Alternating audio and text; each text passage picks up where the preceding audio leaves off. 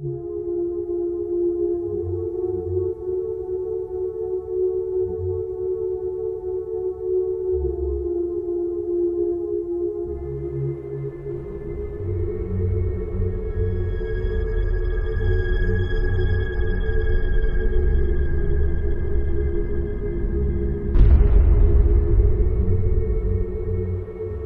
today's episode, we ask the question what does it really mean to be human? This is Blade Runner 2049.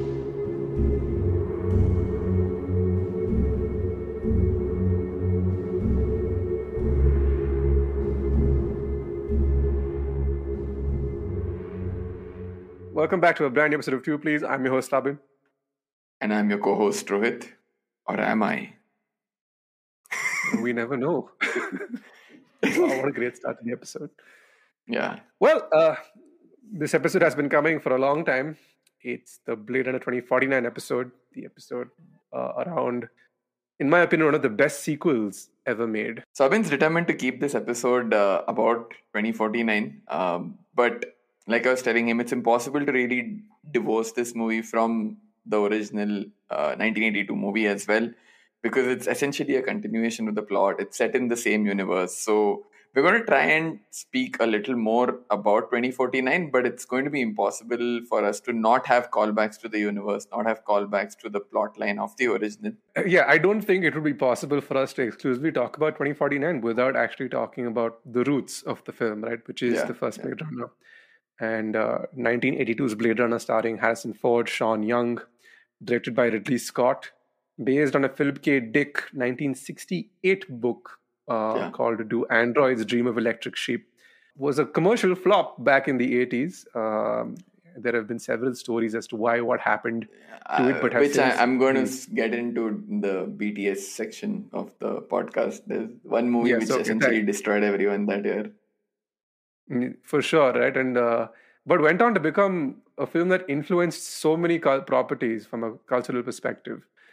Absolutely. Um, this, Absolutely. Mo- this movie's influence is everywhere and almost like uh, it, you could almost look back at the film's journey or like the film's journey through the years and compare it to how what happened to 2049 because 2049 itself was also another big commercial failure but a critical success and uh, in my opinion is one of the best movies to have come out in the last 10 years it is my personal Absolutely. favorite film in the last 10 years uh, in fact, I remember when when 20, 2049 was coming out, a lot of the uh, chatter was around, hey, the original flop because you know people didn't really the average theater going audience uh, could not really relate as much to it. It was a little complicated. Themes were highbrow and whatnot.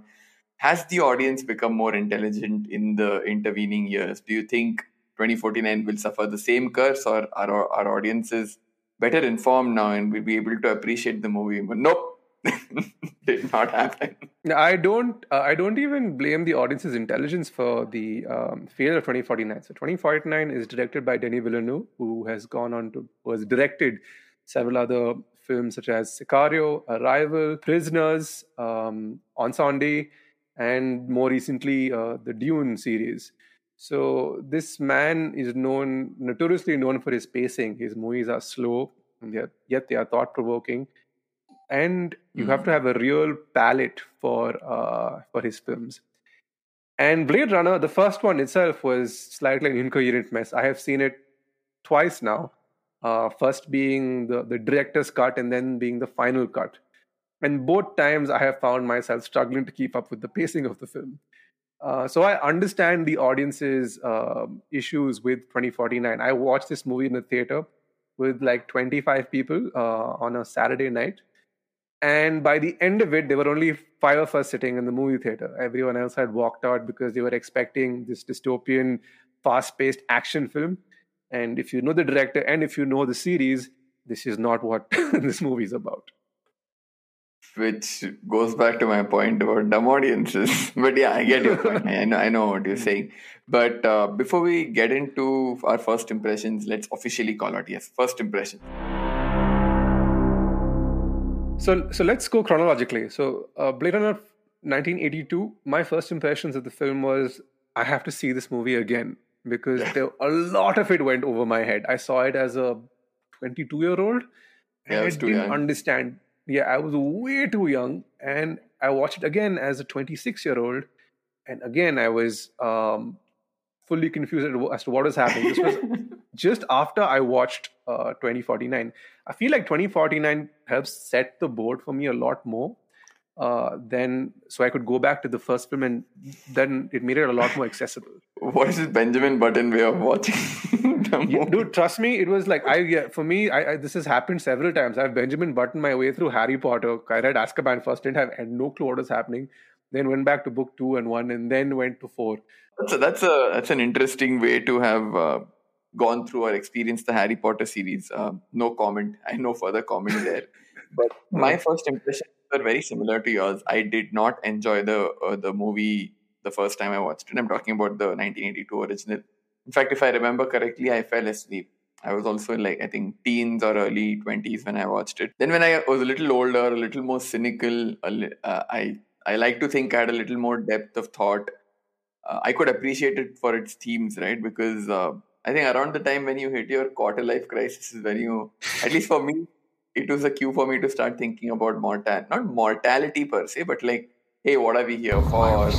What are we, right? Ontological thoughts of what makes our presence or what defines us. Is it is it our presence or whatever, you know, stuff like that. When you when you're starting to find yourself in that mind space, the movie resonates with you a lot more because that is in essence uh, i mean we're going to discuss this in, in a lot more depth when you come to the theme section but that in that is in essence uh, at the heart of the movie right this question of what constitutes humanity so Yeah. i really enjoyed it as i got older as i could realize and i think i i, I remember reading this comment somewhere on reddit a long time back but uh, that comment said when you start growing older and you start realizing certain things that you had dreamt of as you were a kid when you were as you were younger. And as you start growing older you start giving up on these dreams as and when they become more and more unrealistic right? And then you Mhm. start to come to terms with the fact that the life you wanted or dreamt of and the uh, the life you are living for better or worse order to varying degrees that life is a shell of what you wanted. It's a very depressing thought but Hmm. that thought leading into what constitutes a human life. Uh, i think that that perspective only comes with age and that's why i think you, you need to watch this a little older. It's not meant for somebody in their teens or who haven't had enough life experience. But having watched it the second time and you know having enjoyed it i was like super on board the hype train for 2049 because i love sicario. I love arrival. I was like i'm a proper villeneuve fanboy. So I was like, Denny Villeneuve is doing Blade Runner sequel. Like, I can only get so erect, please, right? So- and like you said, it's one of the best movies of the decade. 100% lived up to the hype. I would go on to say certain aspects of the movie even are better than the original. You know, it it sort of I'm wrestling with myself to say it, but it took the theme of the original and built on it in the most organic possible way. That's that's how I would put it. You want to hear my hot take? But it's better than the I original. think I think it's better than the original. I think it I don't tells- think. Yeah, yeah. Hmm. I don't think it's I a think it's- very hot take. Yeah, I, I honestly like this is one of my favorite theatrical experiences. I watched this movie, like I mentioned, on a Saturday night. I have not been immersed in a world like this. I I don't remember the last time this happened. I watched Dune and I was kind of disappointed by Dune, and everybody else seemed to have the experience with Dune that I had with this movie. Mm. It it's a slow burn, hard boiled detective meets cyber, uh, cyberpunk dystopian future narrative, and it's told so well, and it presents such wonderful questions. In fact, I am of the opinion that I love the kind of movies where you leave a movie theater asking questions because of the ambiguity of certain um, plot points in the film. Yes, Within it can be frustrating. Within reason. yeah with, within reason exactly yeah. At some points you can it can be very frustrating but in this movie i felt like you had been served enough of a meal with room to give put your own food into the mix like your own choices right at the end. Because this movie does something very interesting. It presents a full-blown narrative a story about this one character who goes on this journey this incredible journey yet leaves several un- open-ended questions for you along the way for you to come back home sit on, read up, digest, and have conversations about. And those are my favorite kind of films. This, is, this movie came out, what, close to a decade ago. And it's still on top of my mind. I think about it every couple of months. And as a matter of fact, when I watched the movie in preparation for this episode, I watched it in parts because I really wanted to sit in and immerse myself in in the film for what the 25 25 minutes I was watching it uh, every day just before going to bed. It's such a well done film. And Roger Deakins, it was a criminal that act that this man was not given an Oscar before uh, this film. This is it, the set design on this film is gorgeous. Okay, I'm going to stop talking because uh, I will go into full fanboy mode, and that's not what I should be doing. Yes, I really like this film. in summation, it's like blah, blah, blah, in summation, it's yeah. a good film. yeah, exactly. But what what's the story of the movie? We should get into a quick plot summary. I think uh, yeah, an interwoven so, part one and part two plot summary. Cool. Let's let's start with the first film. The 1982 version tells the story of Rick Deckard, an ex-Blade Runner who was hired to take down a, a group of replicants who have gone rogue these replicants are on their way to meet their their creator, that is Eldon Tyrell, the owner of the Tyrell Corporation, who manufactures these replicants. And um, they are looking to extend uh, their lives. So every replicant in this era of, uh, of this world has a max lifespan of four years. So it's up to Rick Deckard to stop the replicants before they get to Tyrell and end up saving the day of, of sorts. Now, uh, in 2049 takes place about 30 years after the events of the first film. It tells the story of K, a Nexus 9 uh, replicant, who is assigned the task of tracking down and retiring rogue replicants. Uh, on one such mission, uh, things take a surreal twist when he, when he stumbles upon a shocking revelation. Replicants previously believed incapable of biological reproduction may have finally been able to just do that. During his investigation, K unravels the cryptic history of Rachael, who was the assistant to uh, Eldon Tyrell back in the original film, who was designed for a very specific purpose. And it turns out that she and Rick Deckard had a baby together when they escaped at the end of the film. K becomes increasingly convinced that he may be the child born of a replicant, a discovery that sends ripples through his identity and purpose. Complicating matters further is K's unique relationship with Joi, a holographic AI girlfriend who accompanies him on his journey and longs for a more tangible existence. As K delves deeper into the mystery of replicant reproduction, he becomes the target of Luv, a formidable replicant and personal assistant to Niander Wallace, the CEO of the Wallace Corporation. Luv is relentless in her pursuit, which puts not only K's life in jeopardy, but also the safety of Deckard, who possesses critical information about replicant secrets. K's race against time to uncover the truth, evade Luv's deadly pursuit, and reconcile his own identity forms the gripping narrative of this film. I mean, uh, the one thing that really stood out to me, I just realized replicants have a lifespan of four years. Like, fuck, yeah. even dogs must be like, bro, that's that's a tough deal, man. But they they changed that. I think uh, the idea was the replicants were not allowed to have a lifespan beyond four years because yeah. they didn't want them becoming sentient. Um, but by the time we get to 2049, uh, Niander Wallace mentions that he's finally found a way to hardwire obedience into the replicants so he doesn't so they can live for how as long as he wants them to. It's just there's there's so much i don't know moral dilemma to chew into. Like even the last three sentences you said i'm like you could dissect each of those sentences for half an hour each right? It's like yeah. crazy how how dense the movie is with this this moral discussion. But uh, yeah we're going to get into that. We're going to get into that. But before we do that uh, any stories from behind the scenes, production, making? Uh, I have a few about the original. Let me just put those out and then uh, anything we have about 2014. I think broadly, let's try and do the whole chronological thing across, right? Yeah. So for the original, I was just reading up a little and I saw that Philip K. Dick got the idea for the book Do Android or the, the story Do Androids Dream of Electric Sheep. Firstly, good call on dropping that and you know just sticking to Blade Runner for the movie because if if 100 people went and watched Blade Runner, I think 10 people would have watched Do Androids Dream of Electric Sheep. But anyway, mm. uh, Philip K. Dick got the idea for the story from uh, so when he was researching his 1962 novel, The Man in the High Castle. Uh, the Man in the High Castle is essentially set in an alternate universe where the Axis powers, which is your Japan and Germany, win the Second World War and how the world is in that scenario, right? So he was doing some research and he came across diaries of Polish SS officials and their entries, which he found intolerably cruel. But what he found unnerving was how no, how much they had normalized this, right? So apparently there was one specific line uh, which said we were up all night because of the we were kept up all night by the cries of starving children.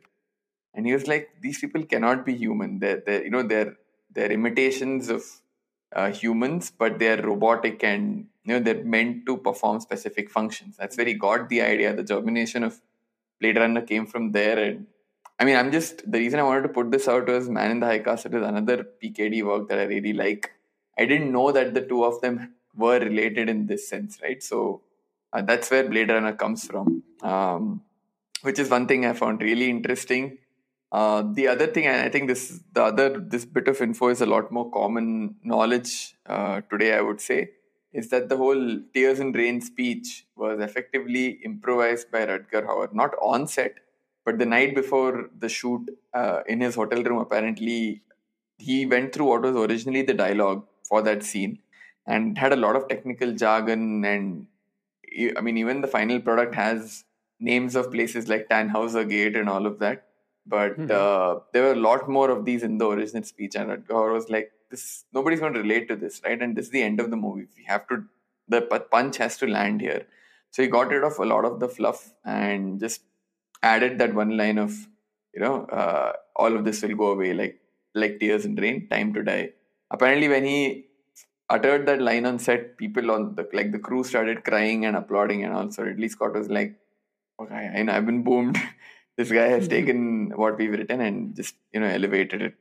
So probably the you know the most memorable moment of the first uh, movie coincidentally was was improvised or uh, you know not on the original script. Two other points uh, one was that the Voight-Kampff test which is there in both movies uh, yeah. and it it is a, a, test that you that replicants have to take sorry humans have to take to show whether they're replicants or not right? Yeah. Um, whether they are ai or not so coincidentally the Voight-Kampff test comes from an alan turing research paper and this research paper was part of the imitation game that he had built uh, to test on ai right so yeah. The Voight-Kampff test is not something that was dreamt up. It came from a very real scientific paper that was meant for this exact purpose. So, again, something I found very fascinating that they drew from uh, real life and not, you know, didn't just conjure it out of the blue. Last point was uh, about the 1982 original. Like I was mentioning, both this and the other film in that year, which went on to become super influential in its genre but was completely blown away, was The Thing. Both the Blade Runner, uh, both Blade Runner and The Thing were completely destroyed by this little movie called E.T. Uh, in 1982. uh, there was all the rage, and you know everyone was talking about it. And here I have a hot take that yes, it is a great movie, but both The Thing and Blade Runner are far more influential, not only to their genres but cinema at large than E.T. is. I felt weird saying this, but I I just feel Spielberg is like deified a little too much. Generally, it's I like mean, you know, it's like blasphemy to say anything anti Spielberg. Fuck Spielberg, dude. Dude, I, I will say two words. You know, 1993 when he released Jurassic Park and Schindler's List together, like in the same year. I, for me, that is to make those two films in the same year. Yeah, I mean, I'm joking. Some kind, fuck Spielberg. Yeah. I'm just trying to be anti-conformist. Spielberg is great and all. Yeah. I, I was just mm-hmm. saying these two movies are are bigger contributors to cinematic cultural history than extraterrestrial. Yeah, for sure. I mean, um, you know me, I'm about to fit Berserk proper if I possibly can. Of course. So, uh, Roy Batty, uh, Rutger character, partly inspired Berserk, the character of Guts in Berserk.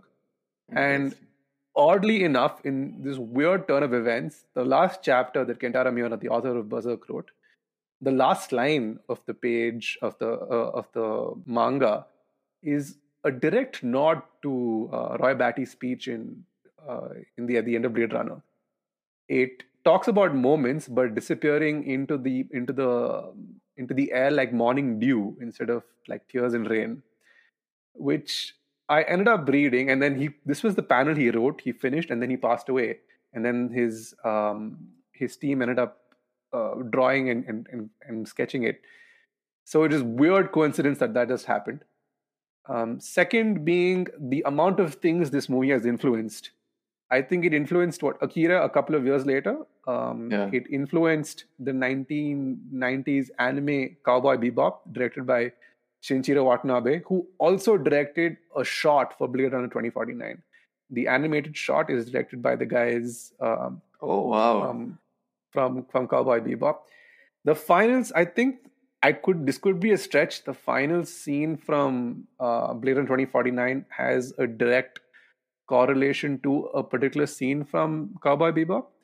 The imagery is very similar, is what I have been told, because I'm still halfway through Cowboy Bebop. It's a really interesting experience. If you haven't checked it, I highly recommend that you do. Um, but yeah, those are my my things on on the first film. The second movie, uh, a couple of things. This movie bombed badly. It had a hundred and seventy dollar a million dollar budget, and it uh, made about two fifty million. So it, I think, with the marketing and with everything, they were very in the red by the time this film uh, came out. David Bowie was supposed to play Niander Wallace, that ultimately went to Jared Leto because David Bowie was ill and ultimately passed in 2016. David Bowie wouldn't even have had to act. The whole character was written keeping in mind uh, David Bowie's uh, eccentricities. So, Oddities was right there, Abhin. oh, right, I should have just done that. Literally space oddities, yeah. but Um, speaking of oddities or eccentricities, Ma- Jared Leto had to do his Jared Leto bullshit on set here as well. Uh, for those of you who watched, you might recall that Niander Wallace has weird looking eyes. He has like opaque uh, eye lenses. So apparently, Jared Leto on set came uh, came on set wearing op- opaque lenses, and he was effectively blind. So he had to be guided around the set with an assistant. Uh, for those of you who heard that There Will Be Blood episode, we were talking about how method acting done with the head up, with your head up your ass can make you look like an idiot. Again, second case in point, I think Jared Leto is the torchbearer of bullshit method acting. Nobody asked you to do this shit. Keep your fucking nonsense to yourself. Come act and fuck off, dude. Rohit's rant is over. yeah. Okay, moving on. Um, a couple of things. There is a line in this film that's a direct reference to Treasure Island when Deckard meets K. And Deckard asks him, You mightn't happen to have a piece of cheese about you, which is, again, from Treasure Island, I think, when one of, Oh. one of the captains first meets and meets somebody and he can't tell if he's real or not. Uh, so this is, again, a play. in- Interesting. yeah this is uh, this is another play uh, when when Deckard ultimately ends up meeting K in the wasteland that is Vegas. Uh, there, and a book that keeps popping up in this film called The Pale Fire, uh, Vladimir Nabokov's book. I didn't even know he wrote this book until very recently.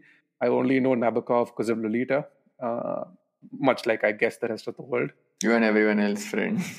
Yeah, exactly right. So, so the the story of uh, the Pale Fire is like is a critique of this 999 word poem, uh, and the guy who is critiquing it is basically pointing out issues with it and and so on and so forth. And ultimately, you realize that uh, the narrator, the critique, is not who he says he is, and he happens to be this king of the like a deposed king of some land, and he's searching for um, the actual poet's daughter, which is again a direct correlation to the plot of the film.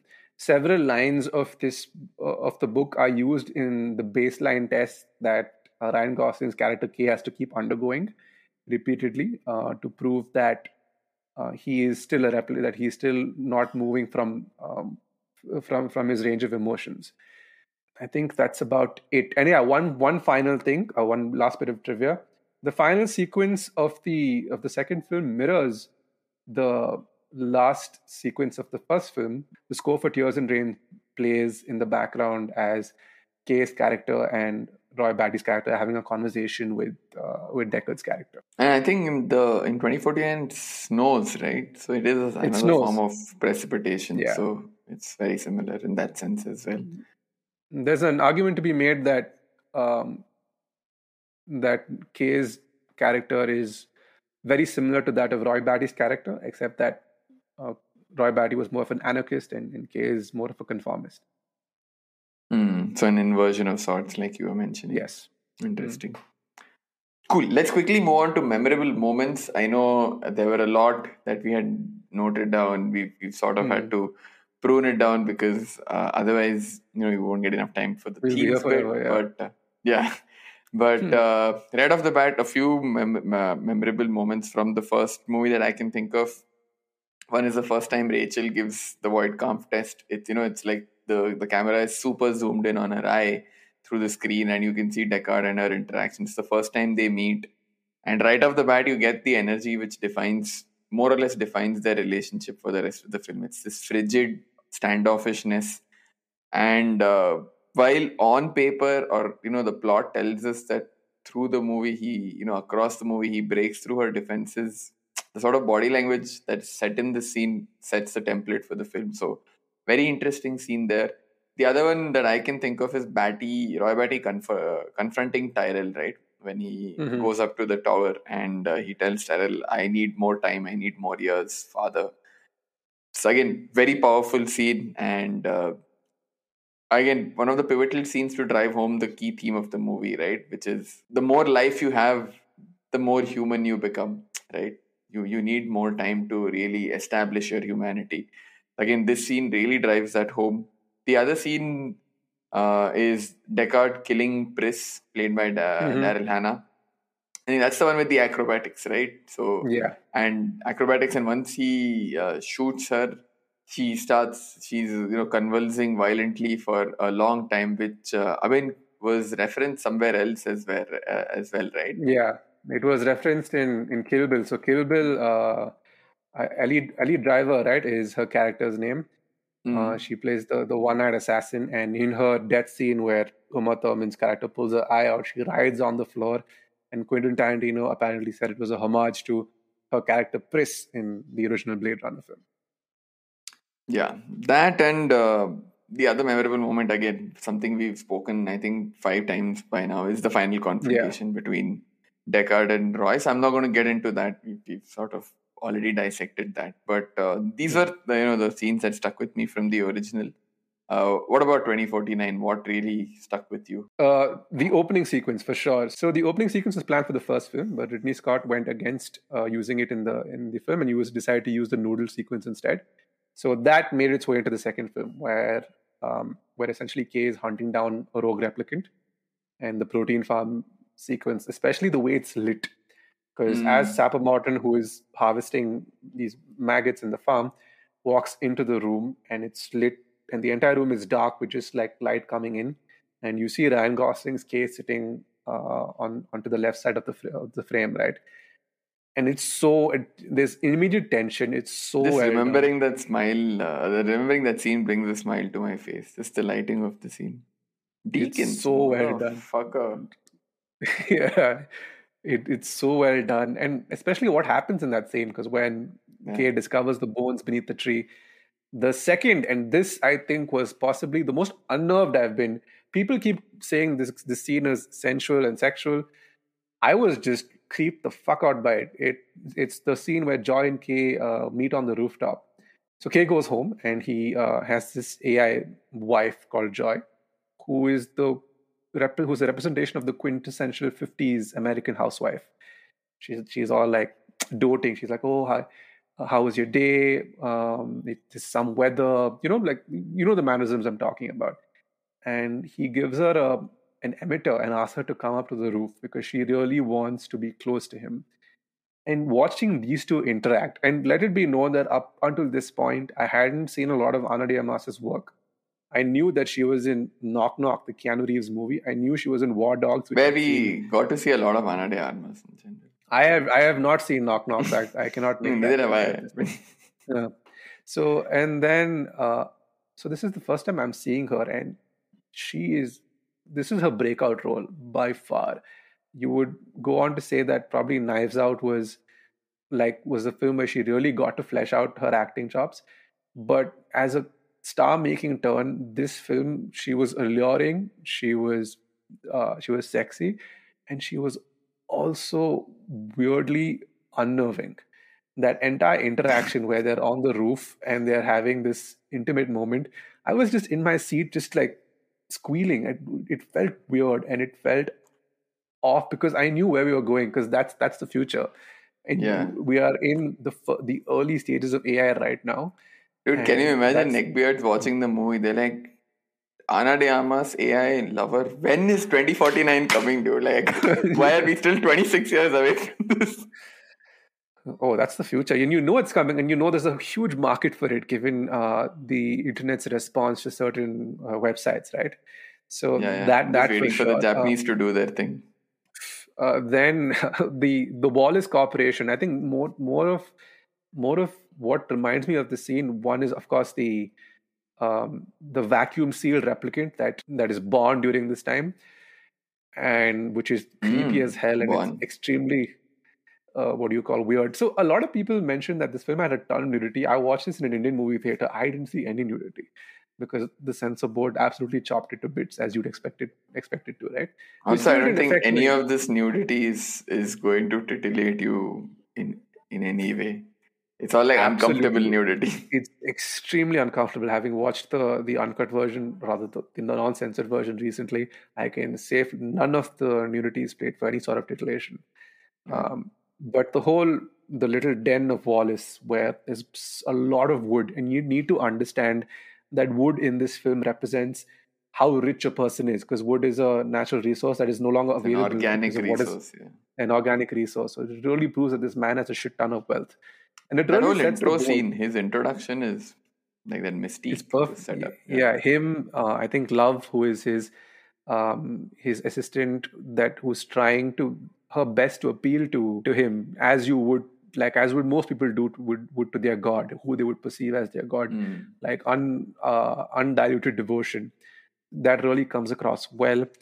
The the orphanage sequence is super unnerving, uh, given what happens in in that in that entire scenario.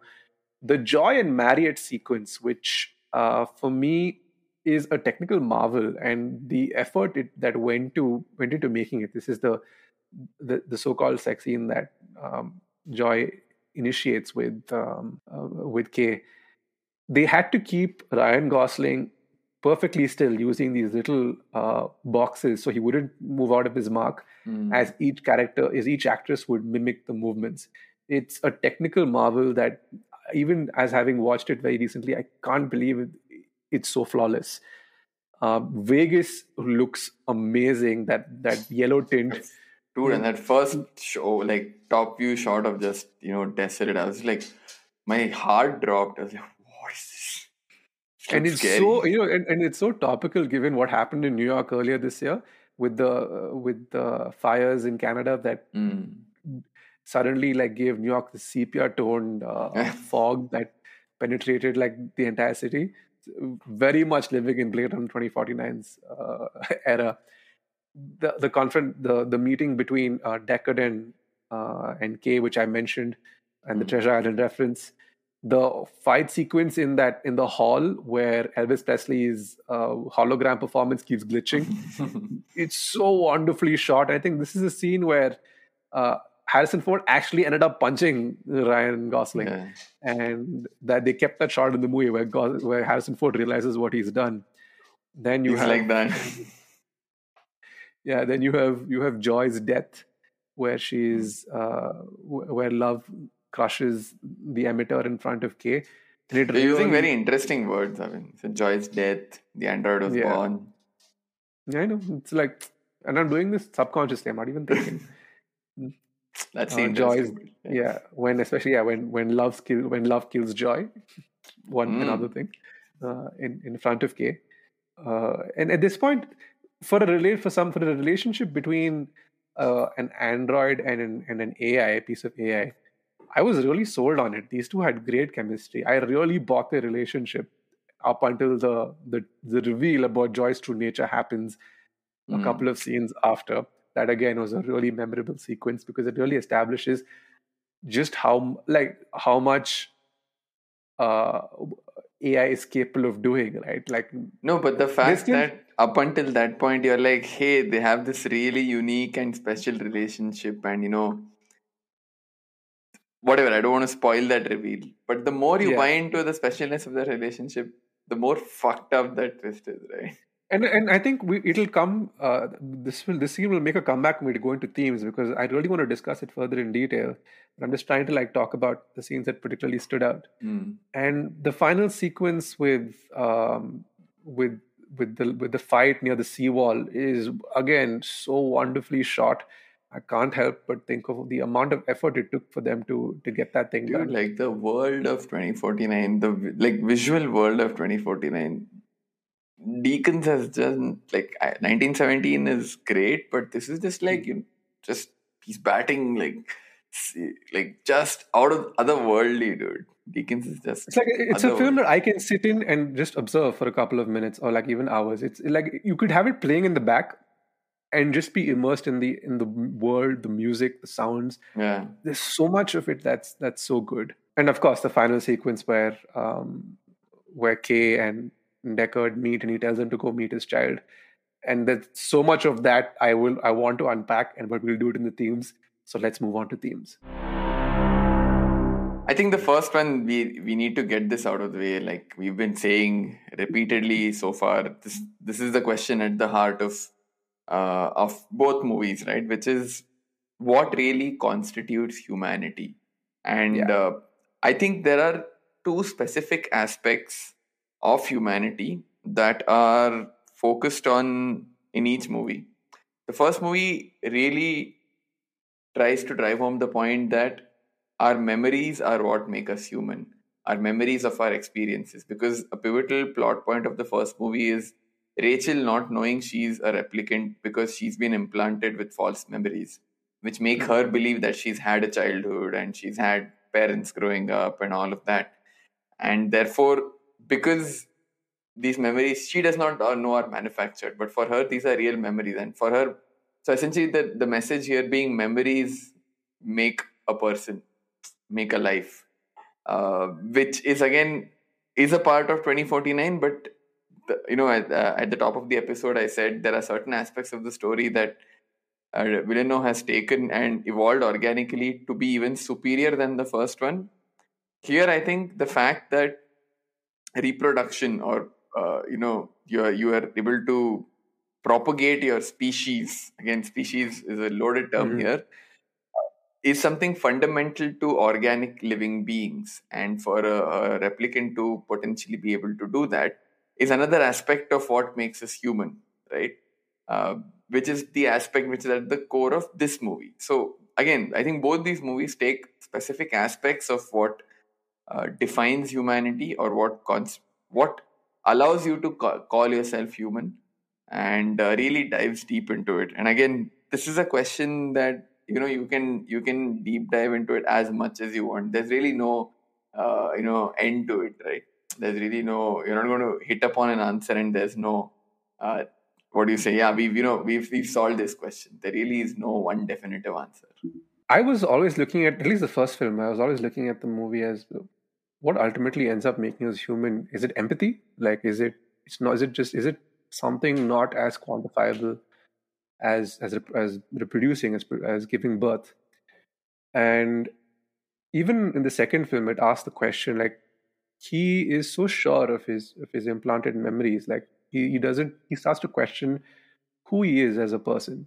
In a sense, K is also an inversion of Deckard because in the first movie, Deckard spends all of his time trying to prove to himself or deny the possibility that he's a uh, that he's a replicant. But in this movie, he K knows he's a replicant. He spends the entire movie trying to disprove to himself that he's uh, a human. So in that way, it's an inversion as well. I don't know if he's trying to disprove himself that he's a human. I think he's trying. I, I mean, to, not disprove. What I meant is Hmm. Deckard is somebody who who's assured, self-assured that he's in the fact that he's a human, who's unsure whether he's a replicant, and K is self-assured in the fact so far that he's a replicant, but now unsure whether he's human. So in that way, it's an inversion. Hmm, fair enough. So the the journey of discover self-discovery or whatever is is exactly opposite for each other. When I, the first theme that I walked out with after having watched this film was the Pinocchio story, right? Like this is very clearly uh, a bo- like a, a child going on his journey to dis- to become a, a real boy or a real man. But ultimately, what really makes him human in the end is when when he finally learns who he is and he learns that he's not anyone special yet he chooses to do what he does he has that conversation with with deckard at the end uh, and deckard asks him who am i to you? And he doesn't doesn't say anything to him. He just he's like i think you should go meet your daughter. And that's what he ends up doing. Oh yeah by the way i feel like we haven't revealed this yet. So throughout the film it's hinted that he might be the son of uh, Rachael and and Deckard, but turns out he's not. the The child of Rachael and Deckard happens to be the the woman who creates the memories, uh, Anna Stelline, and in the midst of creating memories for replicants, she implants some of her own memories into uh, into K, which trigger when he reads the date on the tree at Sapper Morton's farm when he finds the horse in uh, the horse statue which is actually a unicorn because it's missing a piece on its head. Which is again a throwback to the first film. Throwback to the first film. Damn, Denny! Like coming back to the ending where he, uh, where he sits on the stairs, and he, I think he comes full circle with who he is as a person. He, for him, becoming a human is somebody who has a soul, and he's extremely aware that he's he does not have a soul. He's just this apathetic creature that's been going through the motions until his worldview is challenged and and to and to pursue that and and to go down this rabbit hole where you're so unsure of, of what your next step is going to be is probably the most human thing ever because you open yourself up to being hurt like we all do on a repeated basis uh, in in pursuit of our own curiosity. So it's i found that to be very very interesting. But that's the that's the thing right? Now if i were to look at this very coldly from a very objective perspective what good does having emotions do us right? And therefore if if replicants or ai are meant to perform very specific functions. What good does it have what good does it do to give someone like a k the ability to feel the ability to empathize with someone? Androids don't need to have that and therefore the question comes did they learn this on their own iteratively or was this programmed into them? If so what are the aspects of humanity that can be that are programmable right and if everything is programmable it's like that thing right if if everyone has it nobody has it if if you can program every aspect of humanity then nobody is human this this ties into uh, into the existential and mort- mortality theme that we also have. Correct, which you is know, I, I, yeah. you know, we do because uh, again I feel one of the things that also defines humanity is how we treat death, right? Because exactly. uh, uh, I mean we can segue into that theme if you want because yeah, I think this is yeah, let's, as let's, good a as good yeah, a thing to do that because uh, a replicant like K would know I have whatever X years to live on this earth. Live again. I'm using live uh, in air quotes, but I have X years of existence and I'm going to die. And in their case, as an automaton, it's very clear. You are your electrical circuits are firing up until a point and then they stop firing. Yeah. Whereas when it comes to humans, we have a whole, you know, um, mythology of what happens after death, and we build this exactly. whole fantasy universe of things that exist after then. Death, for those who believe, uh, in these things, death is not the final. It sounds very mummy-ish, the mummy, but yeah. death is that mm-hmm. death is only the beginning, right? So, mm-hmm. uh, is, that are, are our beliefs what separate us from uh, humanity? And a lot of these beliefs are essentially coping mechanisms against existentialism, right? Because yeah. if you take a moment to think about the high, highly probable reality that post death there is nothing i mean hmm. there's not even black there's nothing it's the absence exactly yeah it's a very depressing thought and it's it's like why do anything anyway if, if it's you know nothingness is what awaits us and then we come up with these mythologies of hey no there is more to it and so is that what makes us human i mean i don't know is, like what, you said this movie it, just leaves you with questions is it like is it the transference of consciousness? Because I think even in the, the animated short that Shinichiro, uh, Shinichiro Watanabe directed, um, there's a line where one of the replicants asks the other replicant, saying, If we die, do we go to heaven? And he says, No, only humans go to heaven. We go into nothingness. That, that's what awaits us. If we die, we go to heaven? No heaven or hell for us. This world is all we've got. So, I, and are you, Uh, are you telling me this is the prevalent belief system in that world? I mean, that's depressing as fuck, dude. so f- for them, I assume it is the, the, the This journey, is like heaven racism or something. Journey to attain consciousness is, is their is their uh, is their goal, right? And it happens regardless of, of the scenario. Because and I want to draw a strong parallel to to Westworld as well, because even Westworld, even though they are technically androids and hosts and whatnot, the whole idea, the creator, Dr. Ford's idea was that my hosts will attain consciousness through suffering. suffering. The pain that the world is not as you want it to be. It was when Arnold died, when I suffered, that I began to understand what he had found. because again you're you're looking at um what do you call you you, you look look at the Christ messianic figures right Yeah, uh, even when Jesus yeah when Jesus died and- yeah. yeah Jesus died he went through suffering and then ultimately came back as the son of God here God the, the- for the replicants and for the hosts their gods their creators are humans so for them to attain humanity or to attain in this case godhood is their journey is through uh, is through suffering. You look at the replicants who mutiny, uh, who, who who mutinied, right? They went through after years and years of being put through harsh, abusive conditions. I think it's time we addressed the the entire base of this film, of, the, the of the world rather.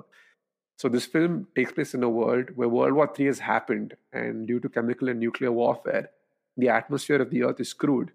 As a result, uh, the governments of the world are looking at off-world uh, con- off-world planets to occupy and create colonies.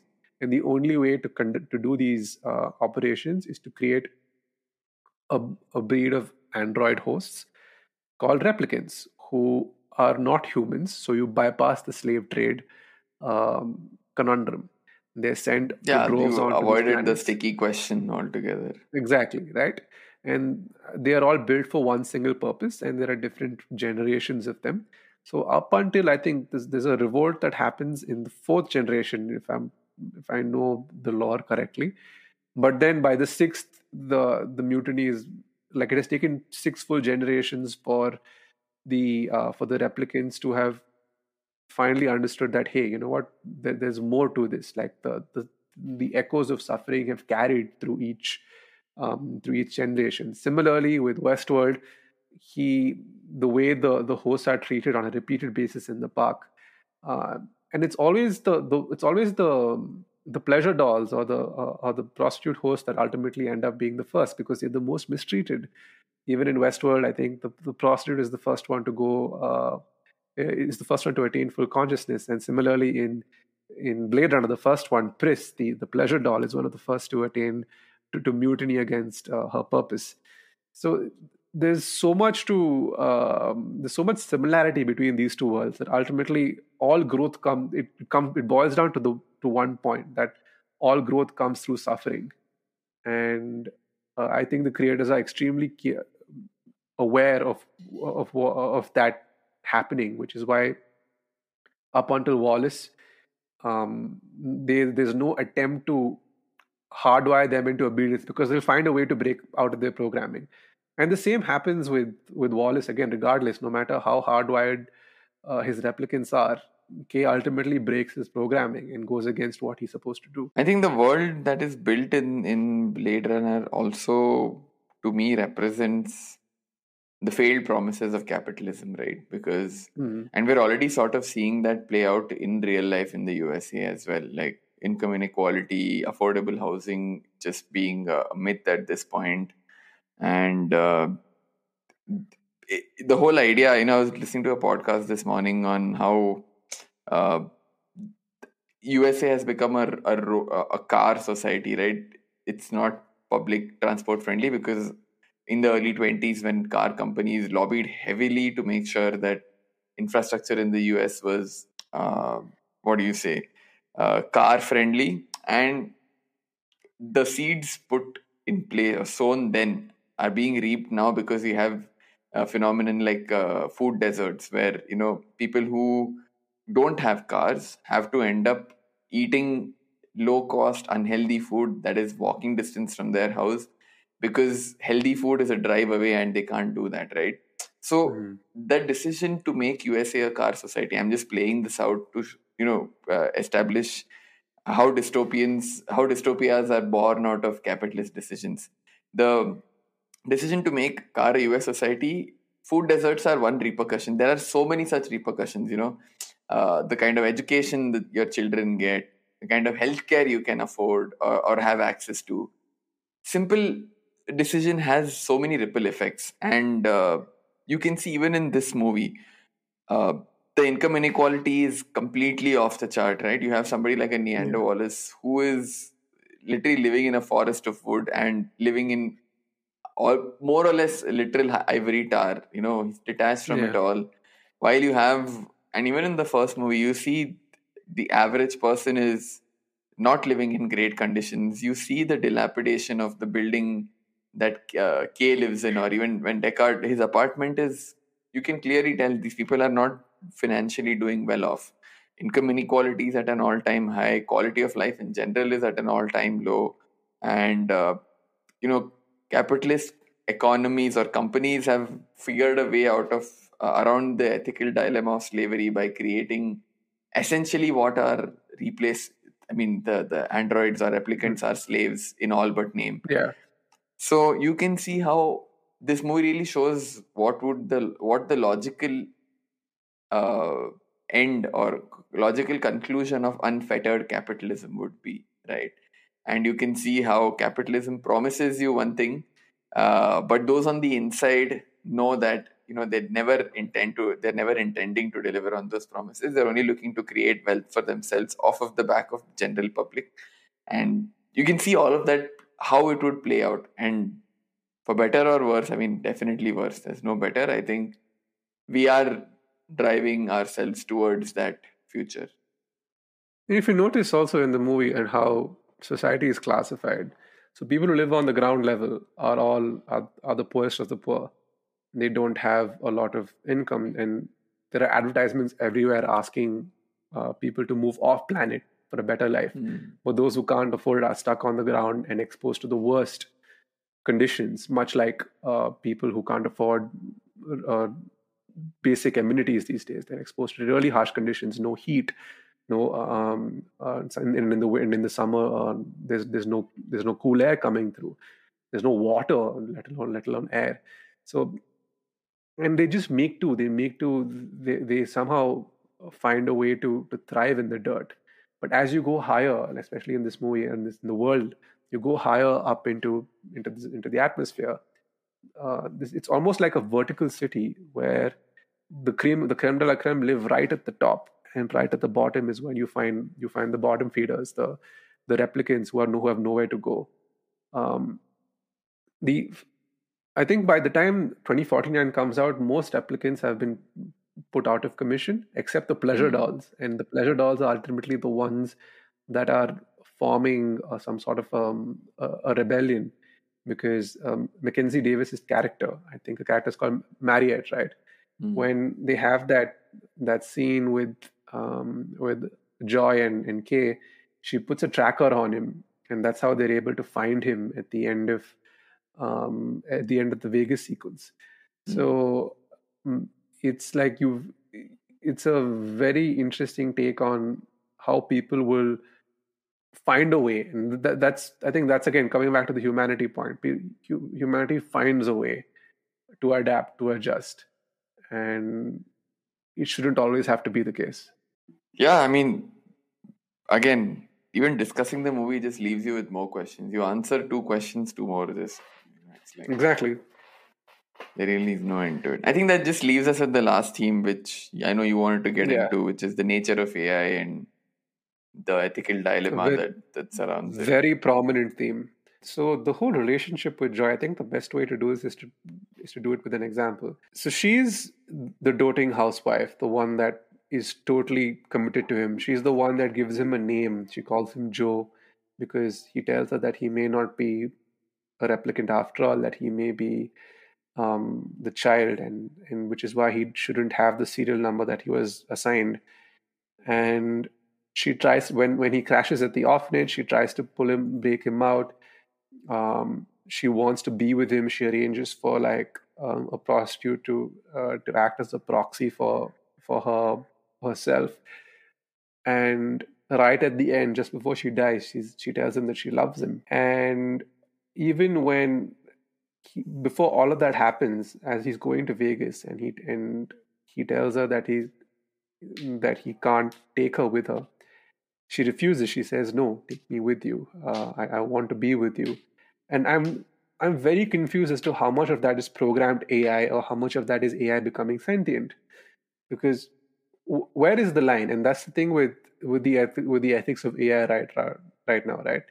So um, you can let AI go free and it will go free, but how do you like like how do you contain it? Because at the end of the film, because once she dies and then he walks past the giant billboard of her where her eyes are blacked out, she's naked, she's appearing to the base common denominator. And she calls him Joe because that's apparently this I learned very recently that Joes are what prostitutes call men on streets. Uh, it's their it's their most common go-to um, first name which again brings brings the question to him about how much of my relationship was real and Mm. how much of it was just constructed I think I was just thinking while you were you was mentioning all of this, I, I this kind of struck me. I think her did this first. Uh, a lot of common themes there as well. You know, like Joaquin Phoenix's character has a very similar relationship to uh, the Scarlett Johansson OS character, I- Samantha, if I remember. Yeah. And uh, again, you feel they have a very special relationship, very unique, and then you learn that this is something that she's been having with some 700 other uh, OSs as well, or whatever, right? So again, a very similar sort of theme and story there. Uh, very two very different movies, but this thread is is common, uh, is very Common, similar yeah. in both of them. But yeah, I agree. I I don't know what the answer to that is, right? At least in the case of replicants, there is a phys- physical aspect to the similarity between them and humans. So it's a lot more black and white. Uh, when it comes to holographic AI, what you really have is is just the mind, and that that's where things become even murkier, right? How is an AI different from a human mind? Are are emotions by can emotions be broken down to binary code? Because that's essentially what Joi is doing, or or is she like? Will our understanding of technology technology's building blocks are binary code. Are we saying ai will be able to transcend this fundamental understanding altogether? Again there's there's really no theoretical end to this uh, thought like experiment. when, when when does it start to fill in the gaps is what you're trying to say so with like yeah exactly. Hmm. i mean at this point it's not black binary is black and white but the way Yeah. joi behaves is completely gray. How does very that very much so how does that happen? And i think it like even the advertisement says right like see what you want to see hear what you want to hear. And so i guess for my theory is that yes i'd say about a big chunk of that relationship was manufactured but some of it was was sentient. Like towards the end it got very sentient. Because i'd like to believe that. Uh, i am not as Are you much as I saying his would- version of joi, which lives on his whatever pen drive that he has? Hmm. Are you saying she has her own emotions that are unique to her unit, that unit? I feel that eventually happened where it got because she went way out of her way to do things for him. But Which, isn't that like again, one of the first three laws of uh, Asimov's laws of robotics? If I were to draw back to saying, do what helps your human the most. Hmm. I can codify even that. Like, if you want, there are ways to codify even that behavior. But if, but even then, I mean, if, help if you judge that your human is about to go die, uh, and they've made up, would you not do your best to convince them not to do it? And then that's the one- question, right? This is great. Yeah. Do irrational decisions define humanity? There are there we always we all of us have been in situations where the logical thing to do is X, but there's something which drives us to do Y, right? We take a whimsical Yeah. decision, we take an illogical choice, which is like this doesn't make sense, but I something tells me I want to do it, so I'm going to do it. Exactly. Yeah. So, does irrationality define humanity? Is that something that's the purview of just humans, or is that something that i- is AI able to overcome fundamental logical programming and do irrational things? Right? So is it you're saying if once AI starts to make decisions based on emotion, it has finally achieved true humanity? has it? I'm not saying. I'm asking. Has it? I don't know. Could I, this this could very well be the case, and this is why I love this film because I, I don't know the answer to it. And this is this is like a there there are some days I gravitate towards the theory that oh the whole thing was a sham that it was like I think companies understood what uh, the understood the loneliness of men and basically created this AI model that would that would counteract every, every feeling that they were going through. And it's happening right now if you think about it. If you think about it you the men messaging women on webcams and on onlyfans and asking for um uh, uh, asking for some sort of validation where the women say oh you're you're great you're this you're that it's there's, there's an epidemic of it at, at this point in time. So i can truly see corporations leaning into it and and doubling down. So again you ask me on a day like what what what my theory is uh, on Joi if she was if she really did become a bit human at the end and it could be one of two things. No, I agree. I, I don't think we're going to have a satisfactory resolution to any of these teams, Uh, which is great. Yeah, which but I think we've left all of them uh, at great questions.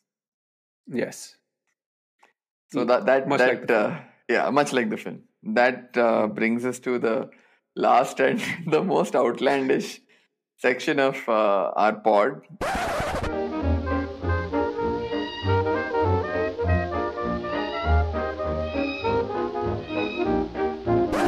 Uh, kudos to Abhin. He's come up with a, a, a right doozy for today. Uh, our last section is what if X were to do Y, which uh, for those of you who are new to uh, this format or those of you haven't heard last episode, essentially what we do in this last section of the pod is uh, play out if a certain other director were to direct the movie that we're discussing. So for today's uh, version, we have uh, Abhin's going to take you through the synopsis and then we'll just flesh out some of the actors. We'll we'll do a bit of discussion there. But today we're going to discuss what if Sanjay Leela Bhansali were to direct the Blade Runner movie movies. So how would that play out? All right. What's the plot like? this is blade runner symphony of souls directed directed by sanjay Leela Bhansali so in a future where replicants are integrated into society officer k is tasked with tracking down replicants who have deviated from their designated roles his journey leads him to nana a replicant with unique K ability to to- Nana. a replicant the unique ability to compose and manipulate emotions through music. Nana's ethereal performances captivate audiences, evoking emotions that mirror what the complexities of audiences? the They're in a dyspo- dystopia. street audiences. As Kate delves into Nana's enigmatic world, he discovers a powerful connection between her music and the lost art of human emotions. Their Lost paths intertwine, blurring the lines between human and replicant. K's pursuit of Nana brings him into contact with the influential and reclusive Master Ray, Maestro Ray, a genius composer who harbors a dark secret. As Kay and Nana's bond deepens, they find themselves entangled in a conspiracy that challenges the very foundations of their existence. Their journey leads them to confront the imposing Tygoon Wallace, who seeks to harness Nana's unique ability for their own gain. The film's climax crescendos into a dramatic confrontation at a breathtaking masquerade ball where past and future collide and the characters' destinies are irrevocably altered. So who are we casting as as as the wooden? oh man? yeah. So who are we casting? Hey, uh, yeah, actually Ryan Gosling was fair. Oh, yeah, you need peop- uh, somebody who can act robotic. Then I think uh, Salman Khan fits the bill. He can't act for Salman shit Khan is- so. exactly. Salman Khan as K. who is Nana? Who, who's who's uh who's Nana? Nana could be Deepika Padukone, okay, because we cast her and everything, she'll figure it out. Um, Yeah, I mean that's his the easy companion? answer, right? You can put her anywhere. Yeah. That's true. It's the easiest answer. You can put Deepika Padukone in this film and she'll carry it. And it's Oh, a Sanjay. Bhansali movie. Is there a joy in this film? Because isn't Naina his love interest? Dancer Naina in this dystopian dancer Naina. Yeah. Oh, dancer Naina. Then we need to cast K as uh, Ranbir Kapoor. Basically, this is Ye Jawani Devani in Blade Runner universe. I'm, I'm trying to think of pun names of age. Fuck it. Let's let's move on. Okay. So then Ranbir Kapoor is uh, K and Deepika Yes. Padukone is Naina. Oh damn. Okay. Hmm. Uh, who's who's what? Mr. Roy. Yeah, Maestro Roy, the the the brooding figure. The He's her master. yeah, basically, this I assume he's like a Phantom of the Opera character. Is what I would think. Oh, okay. So he's like the replicant, but Phantom. Yeah, fair. I don't know why. When- whenever my mind goes to like uh, brooding Bollywood actors, it's like Randeep. We have Ridley, Ridley Scott is looking for us. Where are these guys? I'm going to come kill them both. Okay, no, you, you also said you had certain changes to make to this plot or add. What what did you have in mind? Oh no no no! I mean, again, none of those things can be said on the podcast.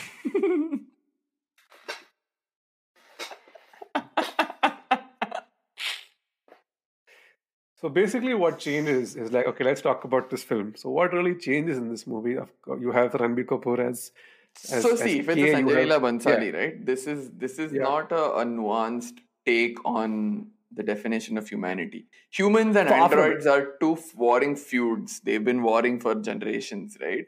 It's like Yes. Ram Leela. So K is representing replicants, and uh, Nena is this human dystopian dancer. Yeah. Their falling in love now means they have to overcome the prejudice that humans and replicants fuck what prejudice do replicants even have against humans they own you bitch but anyways But okay, fine. No, whatever. This this word replicants are prejudice. Okay, let's let's let's take that in Yeah. mind. Hmm. and now basically the challenge is that k and and Nana have to come up with a dance performance that is so electrifying that people have to forget their differences and like dance together that's the and that that final dance off or the group dance happens at this masquerade ball that this movie supposedly has in its Yes. climax Yes, and then at the end of the masquerade ball, they die. Uh, keeping in true traditions of Sanjay Bhansali films, they both have to die because Yeah. Sanjay Bhansali loves tragedies, so they die, and their death ultimately leads to the the mixing of the humans and replicant societies. hum sell de chuke sanam i'm trying to think of Yes, that's it. That's it. That, that's it. Okay, well, that, that's it. that, that, that's the movie. Hum sell dil chuke s- Oh, done. Perfect. Yeah. I don't know. They run on Um, batteries, but yeah. I think we can make it work. Hum cell de In, in, interlinked, interlinked cells, so it's, it's fine. Yeah. Fair enough. Yeah. We, That's the movie. we found the stretch. Call us That's the movie, and that's the yeah. that's the movie. That's the episode. What a way to end. We went from like such an interesting, fun conversation on the themes of this films and, and the world to um this. Hum cell whatever. de chuke sanam. Hum Sell De Chuke Sanam. Nobody has done an SLB version of Blade Runner for good yeah, reason. SL, yeah, okay. SLB's um, Blade Runner. Do do androids dream of uh, electric gangra uh, gungus? oh my god. But yeah, Anyway, that's the episode. that's the episode. We'll see you next week.